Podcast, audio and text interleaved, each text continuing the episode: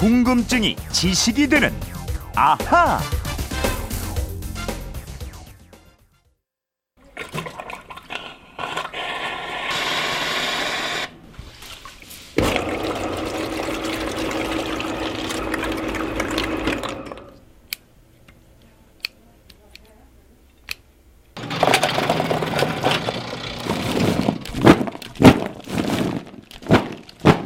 명절엔 가래떡 뽑느냐고 많이 바빠요.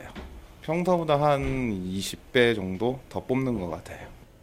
네, 가래떡 뽑는 소리 듣고 왔습니다.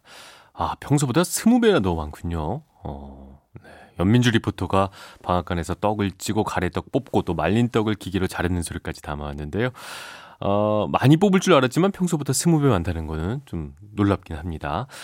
휴대폰 뒷번호 0331 쓰시는 분이 이런 문자 보내주셨습니다. 설에는 가래떡을 뽑고 떡국을 끓여 먹는데요. 떡도 종류가 많은데 왜 하필 가래떡을 만들어서 먹었을까요? 우리가 설날에 먹는 특별한 음식은 어떻게 먹기 시작했는지 궁금합니다. 네, 정다희 아나운서와 오늘 이분 궁금증 풀어보겠습니다. 안녕하세요. 네, 안녕하세요. 네.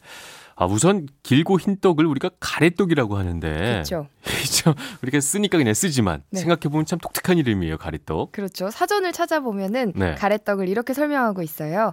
가는 원통형으로 길게 뽑아서 일정한 길이로 자른 흰 떡. 네. 그리고 가래떡을 한자로 장고병이라고 했는데요. 길 장에 넓적다리 고, 떡 병이니까 네. 길고 넓적한 떡이라는 뜻인데 아, 국어 학자들은 갈래를 의미했던 가래에 떡이 결합해서 만들어진 말로 보고 있습니다. 조금 전에 들은 것처럼 지금은 방앗간에서 이제 주로 가래떡을 뽑는데 네. 예전에 방앗간이 없던 시절도 있을 거 아니에요. 그때에도 가래떡은 있었었나요? 어떻게 뽑았죠? 떡을? 네, 지금은 기계로 그냥 뽑으면 되니까 간단하지만 옛날에는 힘들었거든요. 네. 과거 문헌을 보면 설날이면 맵쌀 가루를 쪄서 목판 위에 놓고 절구로 무수히 내리쳐 길게 늘여서 가래떡을 만든다라고 네. 했거든요. 그러니까 인절미 만들 때처럼 쌀을 찐 다음에 떡매로 내리치면서 일일이 손으로 길게 늘여서 만들어야 했습니다. 어, 이게 간단해 보이는 떡이지만 결코 간단하지만 않은 그런 떡이군요. 그렇습니다. 특히 이 길게 늘어지게 만들려면 떡매질을 많이 해야 했는데요. 네. 이렇게 힘들게 가래떡을 만들었던 건 설날에 먹는 음식에 특별한 의미를 많이 담고 싶었기 때문이라고 볼 수 있습니다. 음, 제가 얼핏 듣기로는 가래떡 을 자른 떡이 이게 돈처럼 보여서 복을 기원했다 이런 말을 어, 들었었어요. 네, 맞습니다. 아? 떡을 네. 그 엽전, 동전 모양으로 썰면서 새해에는 집안에 제복을 내려달라고 소원했고요. 아, 또 가래떡을 길게 뽑은 건 가족들이 길게 오래 살라는 건강과 장수의 뜻도 있었습니다. 네. 결혼식 때 국수 먹는 것과 비슷한 의미였다고 보시면 될 것 같고요. 네네. 또 흰쌀로 만드니까 가래떡이 새하얗잖아요. 그렇죠. 과거의 나쁜 일은 모두 깨끗이 씻어버리고 아. 하얗고 순수하게 새로운 기운으로 새해를 시작한다는 뜻도 있었습니다. 설날에 그냥 먹는 건 줄 알았는데 가래떡과 이 떡국에도 많은 의미가 담겨 있어요. 이제 이번 설에 먹는 떡국이 느낌이 좀 다를 것 같습니다. 네. 그죠? 그리고 또 오. 우리 속담에 꽝 대신 닭이라는 말도 있잖아요. 네네. 이 말도 설날 떡국과 관련이 있어요. 이건 어떻게 또 관련이 있는 거죠? 설날에 떡국을 끓일 때 우리 네. 조상들은 꽝을 잡아서 꽝고기가 끓인 맑은 장국을 이용했거든요. 네. 특별히 더 좋은 맛을 내기 음. 위해서였는데 근데 이 꽝이 뭐 날 잡아가세요 기다리는 것도 아니고 그렇죠. 백성들은 때가 되면 꽝을 잡아서 궁궐에 있는 임금에게 진상을 해야 했어요. 한마디로 좀 꽝이 귀했을 것 같은데요. 그럼요. 예. 그래서 값도 많이 나갔고 예.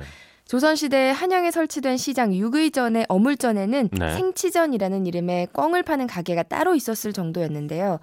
꽝이 귀할 때는 가격이 더 비싸지니까 그래서 생긴 말이 바로 아. 꽝 대신 닭입니다. 그러니까 떡국 끓일 때 원래 꽝고기가 좋긴 하지만 이게 그렇죠. 따로 구하기가 어려우니까 그래서 닭고기를 닭 국물을 우린 거군요. 그죠? 네, 맞습니다. 오. 꽝고기보다는 못하지만 그와 비슷한 닭고기로 국물을 내면 된다. 네. 그래서 꽝 대신 닭이라고 했던 거죠. 네. 또 설날에 떡국 말고 어떤 음식 주로 먹었었죠?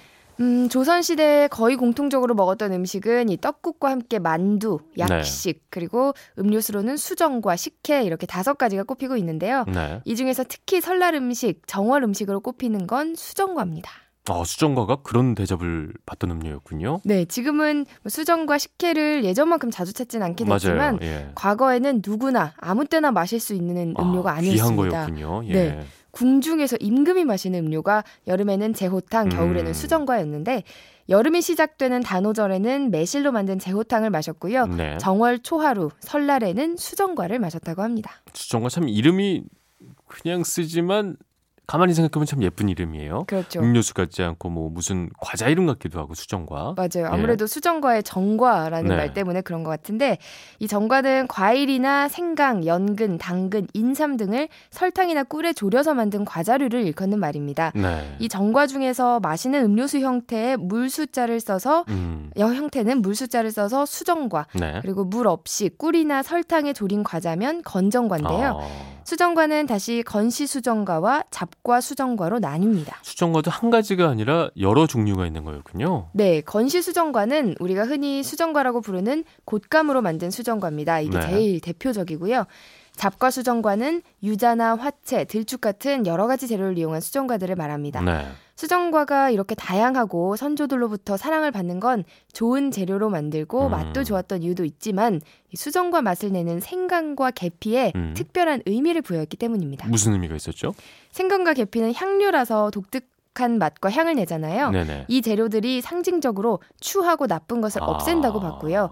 또 몸에도 실제로 좋다고 여겼습니다. 네, 그렇군요. 어, 새롭습니다. 사실 이 설에는 과식하기 쉽잖아요. 과식하죠. 그렇죠? 맛있는 음식도 많고 네. 또 기름기도 좀 있고 그래서 속이 더부룩해졌을 때 그래도 시- 수정과 이거 딱 한잔 음. 마시고 나면 그 더부룩함이 좀 확 좀 해소되는 그런 맞아요. 느낌이 있어요. 맛있죠 수정과. 네, 지금 우리가 음력 정월 초하루 설날에 먹는 음식 이야기를 하고 있는데 네. 어, 우리처럼 음력 1월 1일을 새해로 지키는 나라 또 어딘지 아세요? 중국 어 이거 깜짝이야. 네. 음, 제가 하는 건가요? 아니요, 타이밍이 약간 애매한 것 같아요 오늘은 하다 하다 이제 애매한 타이밍에 이걸 네, 어, 막 내놓으시는군요. 훅 들어오시네요. 아, 피디님. 중국 지키고 있을 것 같고요. 네, 어, 맞아요. 베트남 어. 뭐 거기도 그렇고 음. 일본도 그러지 않나요? 네, 일본. 이게 네. 바로 오늘의 앗 이런 것까지인데요. 네. 어, 우리와 가까운 곳에 있는 나라로는 태국이 일단 대표적입니다. 네. 태국은 매년 4월 13일이 태국력으로 새해가 시작되는 날이거든요. 네. 그래서 손끄란 축제라고 해서 물고기를 방생하고 서로 물바가지를 퍼부으면서 축하를 합니다. 아니 뭐 방생까지는 알겠는데 네. 불교 국가니까요. 근데 물은 왜 퍼붓나요?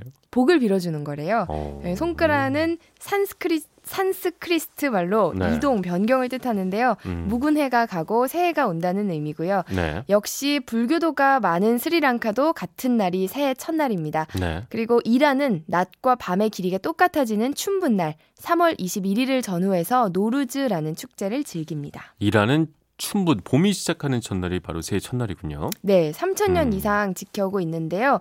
고대 페르시아 제국의 기원을 두고 있는 아프가니스탄, 이라크, 카자흐스탄, 몽골, 우즈베키스탄 등도 이란과 비슷한 날을 새해 첫날로 간주합니다. 네. 또 이스라엘을 비롯한 전 세계 유대인들은 유대 달력으로 어, 새해를 여는데요. 양력으로 9월 중순경입니다. 네. 이슬람 문화권 나라들도 음력을 활용하는 이슬람 달력을 쓰기 때문에 히즈리라고 불리는 새해 첫날이 9월도 됐다가 10월도 됐다가 음. 그때그때 달라진다고 합니다. 네. 우리만 양력 1월 1일과 음력 1월 1일 새해 두 번 맞는 것이 아니군요. 아, 0331님 덕분에 오늘도 여러 가지 사실 알게 됐습니다. 아, 감사드리고요. 선물 보내드리겠습니다. 근데 이렇게 말씀 듣다 보니까 네. 어, 과거에 참 설날을 의미 부여를 많이 했구나. 지금 음. 우리가 그냥 뭐 또 설날이잖아 이렇게 얘기하는 게 아니라 훨씬 더 의미 부여도 많이 하고 음식 같은 데도 정성을 많이 들였구나 이런 생각을 음, 하게 되는 맞습니다. 거죠. 어. 이렇게 좀 평소에 궁금한 게 많은 분들 어디로 보내면 되나요? 네, 그건 이렇습니다. 인터넷 게시판이나 MBC 미니 아니면 휴대전화 문자 샵 8001번으로 보내주시면 되는데요. 문자 보내실 때 미니는 무료지만 휴대전화는 짧은 건 50원, 긴 건 100원의 이용료가 부과됩니다. 네, 알겠습니다. 궁금증이 지식이 되는 아하 정다희 아나운서였습니다. 새해 건강하시고요. 설 연휴 잘 보내시고요. 다음 주 월요일에 뵙겠습니다. 저 설 연휴 때 갑자기 나올 수도 있어요. 아 그래요? 네. 저 기, 기다릴게요. 네, 고맙습니다. 감사합니다.